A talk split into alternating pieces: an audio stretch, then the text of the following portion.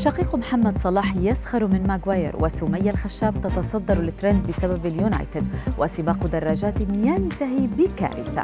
إليكم أبرز أخبار الرياضة في الساعات الأربع والعشرين الماضية في دقيقتين على العربية بودكاست. سخر النصر شقيق النجم المصري محمد صلاح من مدافع مانشستر يونايتد هاري ماغواير معلقا مهاجم الليفر الأول وذلك بعد الأخطاء الكارثية التي ارتكبها وساهمت في فوز الغريم ليفربول بخماسية نظيفة. نصر أعاد أيضا نشر تغريدة سابقة كتب فيها. في واد في المقاولين اسمه محمد صلاح. الواد ده هيقعد كريستيانو في بيتهم وهو ما حصل بالأمس حيث سجل صلاح هاتريك في شباك ديخية. فنانو مصر بدورهم احتفوا بإنجاز ابن بلدهم عبر وسائل التواصل الاجتماعي من بين المعلقين النجم محمد هنيدي وأشرف عبد الباقي وشيكو وغيرهم. يذكر أن صلاح تصدر قائمة اللاعبين الأفارقة الأكثر تسجيلا للأهداف في الدوري الإنجليزي ب 107 أهداف.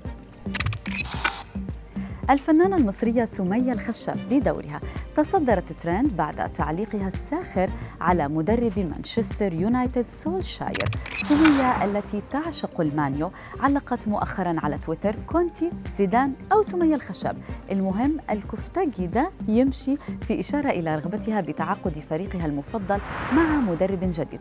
وتستمتع سمية الخشاب بنشر صور معدلة لها على تويتر وهي تمازح متابعيها بموضوعات تخص كرة القدم. بعيدا عن مسرح الأحلام الذي تحول إلى أوهام أمس ننطلق إلى بوابات الكامب نو والتي شهدت البارحة اعتداء لفظيا على المدرب كومان.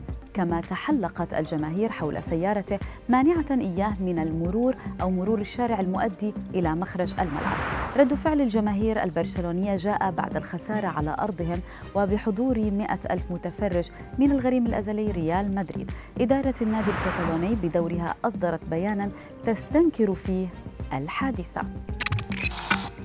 تخيل أن تكون في سباق وأنت الأول وأمامك فقط بضعة أمتار وتحقق الانتصار لتأتي سيدة وتقطع الشارع وعينها على هاتفها المتحرك ويسقط المتسابق بطريقة مروعة. وكذلك هي. هذا ما حدث بالضبط في سباق دراجات في جزر الكناري. راكب الدراجة لم يحرم من المركز الأول فحسب بل أصيب في رأسه. وقيل إنه أصيب بفقدان في الذاكرة.